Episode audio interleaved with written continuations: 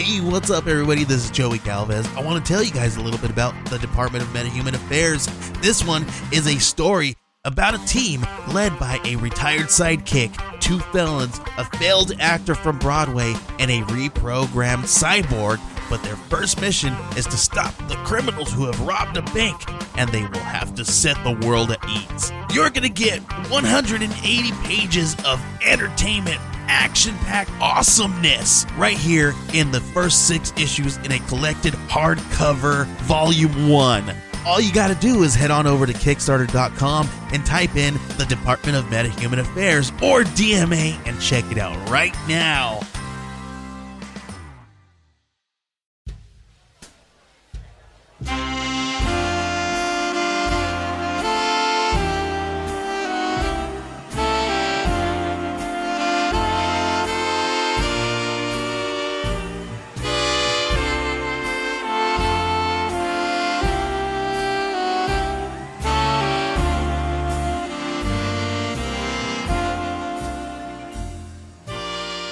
Welcome back to Murder Under the Midnight Sun.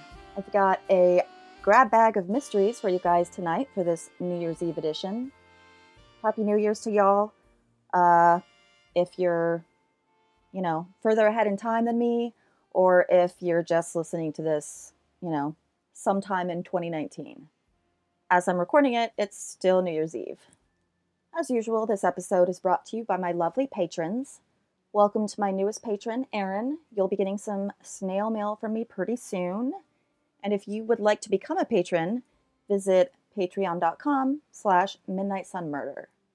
There are several different tiers to choose from, and there are around five or six bonus episodes right now, and there will be definitely some more in the pretty near future, as well as other perks. If you would like to make a one time donation, you could click the link in the show notes, and every dollar counts. I've got a couple of mysteries for you guys tonight, and first up, we have a fascinating historical mystery, and the way that it was solved is actually the fascinating part. So I hope you guys find it as interesting as I do. Our story begins 70 years ago on March 12, 1948. At 9:14 that evening, a plane crashed into the side of Mount Sanford. A little backstory on Mount Sanford. It's actually a shield volcano with an altitude of 16,237 feet, making it one of the tallest mountains in the United States. It also has one of the steepest gradients in the United States, rising 8,000 feet over the course of just one mile. The plane was Northwest Airlines Flight 4422. It had been carrying six crew members and 24 passengers, all of whom were merchant mariners. Almost all of the passengers were also World War II vets, and they had been heading home from Shanghai to New York City after spending several months working on the SS Sunset.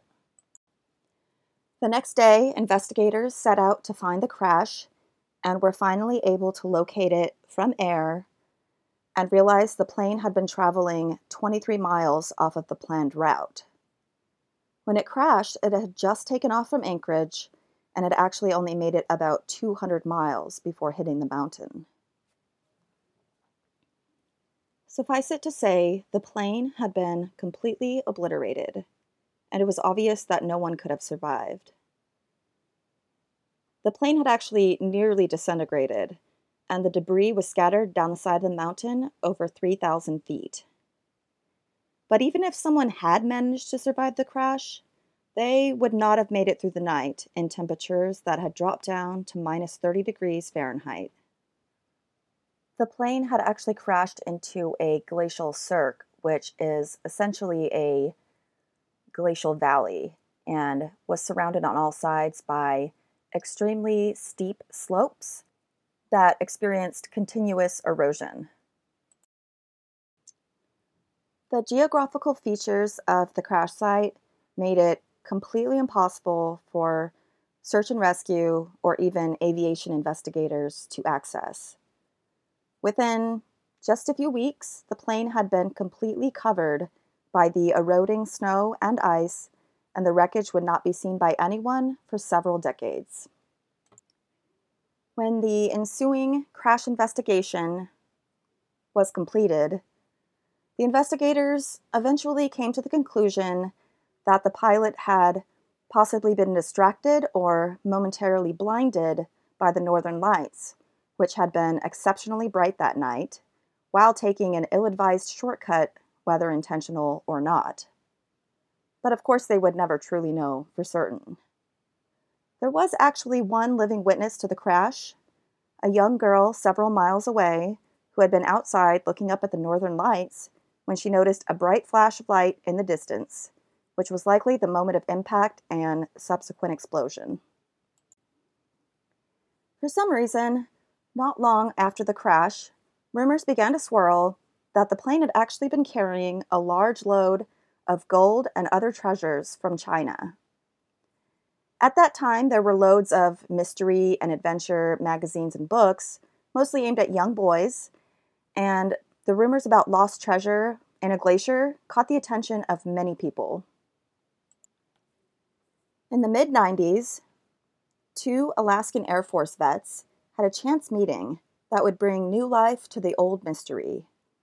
Marc Millican and Kevin McGregor had also both spent years as airline pilots and had both separately been fascinated by the mythical treasure for a long time. They were both experienced mountain climbers and adventure enthusiasts, and once they met, they decided to make a real plan to find the plane themselves. Beginning in 1994, they took once yearly expeditions in search of the wreckage, to no avail. However, on their fourth attempt in 1997, they finally found a clue. They were able to locate small remnants of the plane, including a piece of metal that had an engine serial number on it, confirming that they were in the right spot. They continued to make yearly trips, finding bits and pieces of the wreckage here and there. But it wasn't until 1999 when they found the first and only human remains from the crash. The only thing left of the deceased occupants of the doomed flight was one disembodied arm. They also were able to find a very unique ring, which would end up turning out to belong to one of the other victims. While initially they had been drawn to the hunt for gold, the search now took on a more humanist approach, and they decided that they actually wanted to help bring some sort of closure to the families of those that had perished and whom had received few answers over the years. They eventually gained permission from National Park Service and in 2000 were able to create a permanent memorial to the crash and the lives lost, which is located at the Alaska Aviation Heritage Museum in Anchorage. Of course, the human remains that had been recovered were of extreme interest to a variety of people. And for another several years after they were discovered, several pathologists and forensic experts worked to identify the remains. Eventually, experts were able to rehydrate the fingers enough to get an identifiable set of fingerprints, which were then matched to one of the merchant mariners on board, Frank Van Zandt. At the time, it was one of the oldest sets of human remains to be identified in this way. However, they also wanted to make a confirmed DNA match, and that's where Dr. Colleen Fitzpatrick came in. She had actually worked for many years as a rocket scientist, but later in life had begun to study the science of forensic genealogy. Mitochondrial DNA had been extracted from the arm, but in order to match it as Van Zandt's, she needed to now find a member of his family. Unfortunately, he had no direct descendants, and so Fitzpatrick began to research his family tree. Mitochondrial DNA is passed through maternal members of a family tree, so she had to research back through generations of grandmothers and great grandmothers until she could find a separate branch from Frank's that would lead her to a living relative. After a lot of arduous research, in 2007, she located a distant relative named Maurice Conway, who at the time was 57 and living in a small Irish village called Askeaton. She was able to track down contact information for him, and one evening called him on the phone and tried to explain as simply as possible why she, a complete stranger from another country, was calling to ask him to provide her with a DNA sample. Conway had never heard of Van Zandt, who was his second cousin twice removed, and was understandably confused but eventually agreed to send her a sample of his DNA. About a month later, on Thanksgiving Day 2007, he received a voicemail from her sounding incredibly enthusiastic, exclaiming that the DNA had been a match, and they were finally able to identify the remains of a man who had died several decades before. It was a huge professional and personal success for her. Just a few years prior to this, she had published a book about the relatively new discipline of forensic genealogy, and she had established a company called Identifinders International. The company specialized in forensic genealogy and many different types of historical mystery solving. The identification of Van Zandt was just one of a few of the company's huge successes. She had also helped to identify Baby Doe, who was a baby drowning victim from the Titanic and has actually exposed a couple of fraudulent Holocaust survivors that had written memoirs about their fictional experiences. But the company also helps ordinary people to track down biological relatives and solve any other little mystery that might involve a lot of historical research and forensic genealogy. It might not have been the obvious late life career for someone with a PhD in nuclear physics, but she has also had a lifelong interest in history and languages, five of which she speaks fluently, and she is very, very good at her job. So I don't know about you guys, but I just loved that story. And I know Dr. Fitzpatrick has one book out about forensic genealogy, but I'm definitely going to see if there's something about all the other cases she's helped with because I find it so interesting.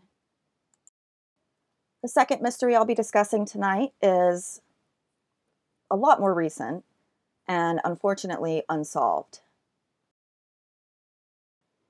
Can you imagine how you would feel if your child went missing and the one entity that might be able to provide answers actually does everything to hide the truth? I'm actually not talking about a serial killer here. I'm talking about a company, Royal Caribbean Cruises. I must tell you, this case is incredibly infuriating, and I will try to express my righteous indignation without all four letter words, but you know, no promises. In the last several years, there have been a couple of famous disappearances off of cruise ships that have put the public eye on a phenomenon that has been happening for a long time.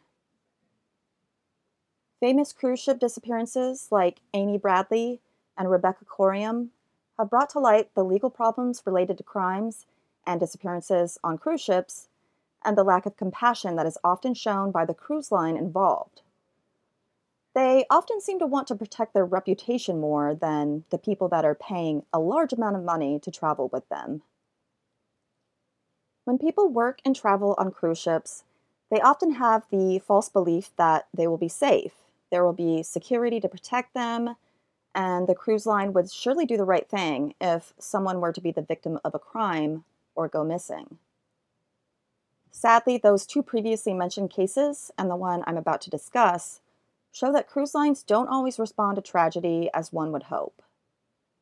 There are very few cases where this is more obvious than this story, The Disappearance of Merrian Carver. If you've ever listened to a podcast episode about Amy Bradley, you may have heard them mention Kendall Carver. And this is actually the story of his daughter Merrian's disappearance, which would end up leading him to create the International Cruise Victims Association. While this story does not take place in Alaska specifically, Merrian Carver is listed as an active missing person in Alaska presumptively because that was the destination of her cruise trip, and because no one really knows where she actually disappeared. In August 2004, Merrian Carver was a 41 year old mother of one. She was from Cambridge, Massachusetts, and one day, without telling any family members, she boarded a seven day cruise from Seattle up to Alaska on the boat Mercury, which is part of Royal Caribbean Cruises. In a later deposition, the steward on the boat would testify that he had told a supervisor for several days in a row that it didn't appear that Merrian had slept in her bed or even been back to her room after the first night. The supervisor told the steward to just do their job. When the cruise reached Vancouver, employees on the boat decided to pack up Merrian's belongings, some of which would later be donated to charity. What they didn't do was contact the FBI or local police or even Merrian's family members. She had disappeared and they were acting like nothing had happened. At the time that Merrian had taken the cruise, her teenage daughter was staying with her ex husband in another country, so it was actually weeks before the family even knew she had disappeared. When Merrian's father, Kendall, was finally able to figure out that his daughter had gone on a cruise, the trip had been over for over three weeks. The cruise company verified that Merrian had bought a ticket and boarded the boat at the beginning, but they had no way to verify whether she had disembarked at the end of the trip. Along with her clothes and belongings in her room, they had also found her purse, which they locked up in a locker. And they'd, of course, cleaned out her room, effectively removing any possible evidence of a crime or even suicide. They eventually admitted that there had been no sign of Merrian since the first night, but they said that wasn't considered odd because cruise travelers would often end up staying in another cabin for part of their trip. The company also lied to Kendall's face when they told him that security footage on the boat was wiped every 12 days and that they were now past the deadline to view any footage of Merrian. It wasn't until much later that Kendall would learn that the footage was actually wiped every 30 days, a time frame which he was still in when he requested the footage.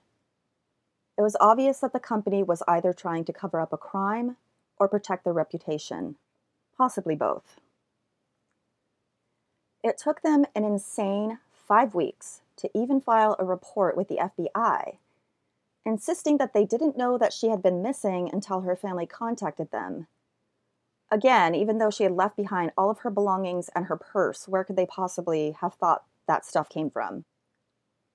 Kendall would also later find out that it was actually company policy to hold onto items left behind by a passenger for 90 days, which they of course did not do with her belongings.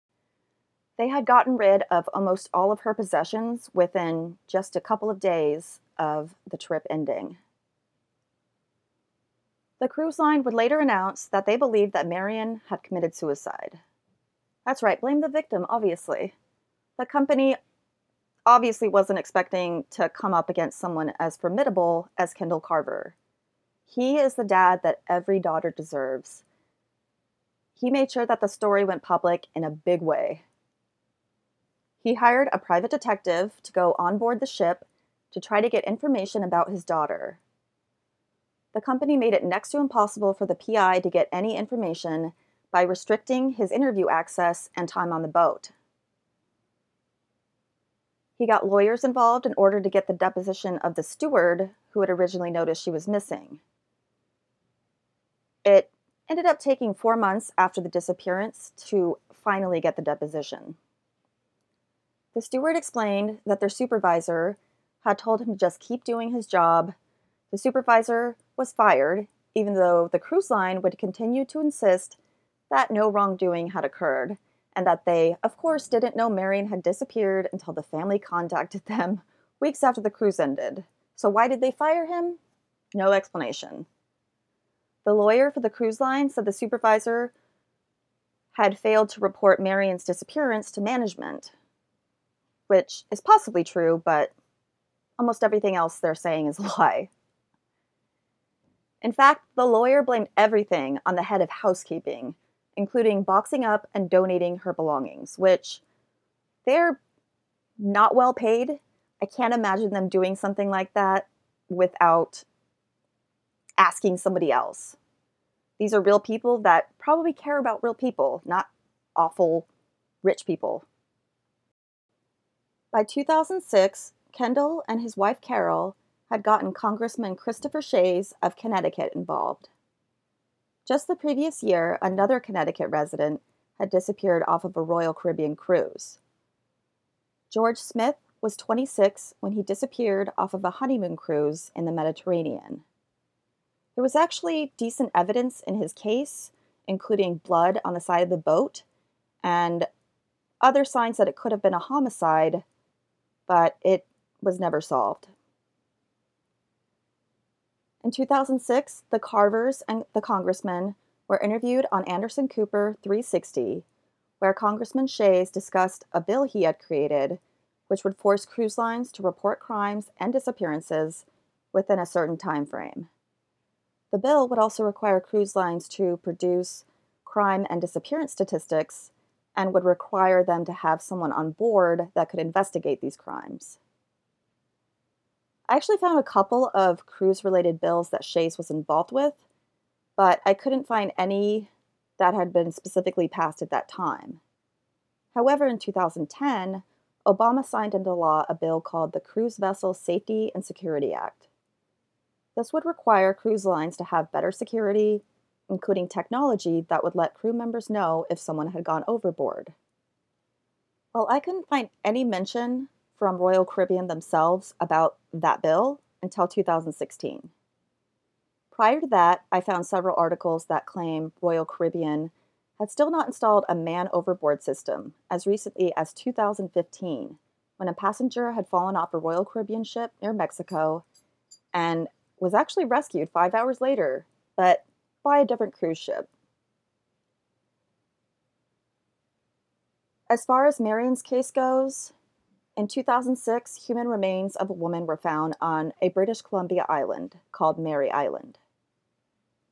DNA from Carol Carver was compared with the bones, but it was eventually determined that they were not Merrian.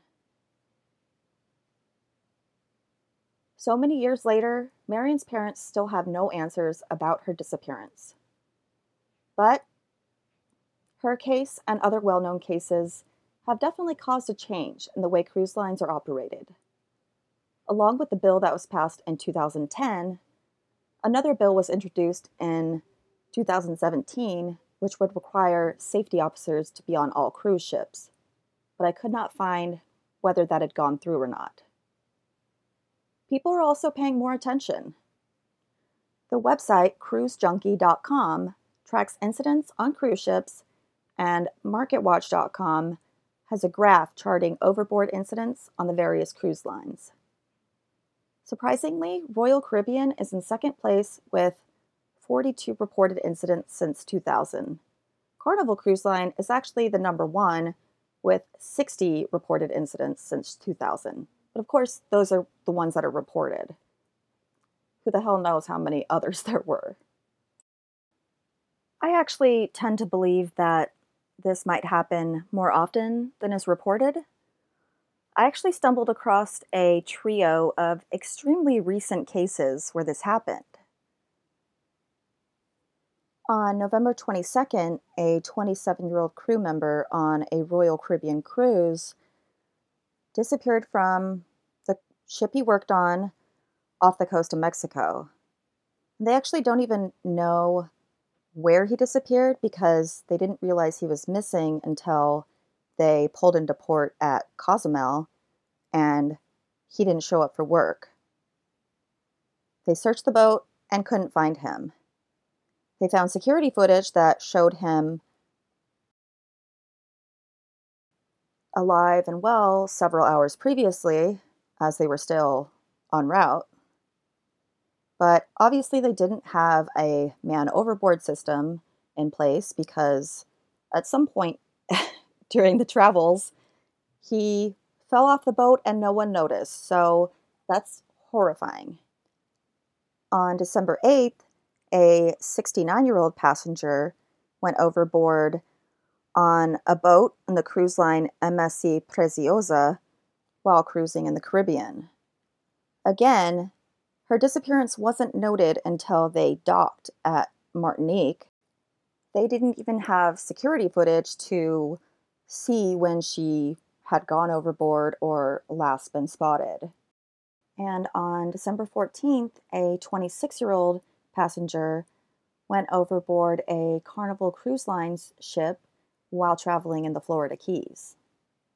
It had happened in the early morning hours, but unlike the previous two, they actually figured it out pretty quickly and did a massive search of the boat and the water and got the Coast Guard involved pretty quickly.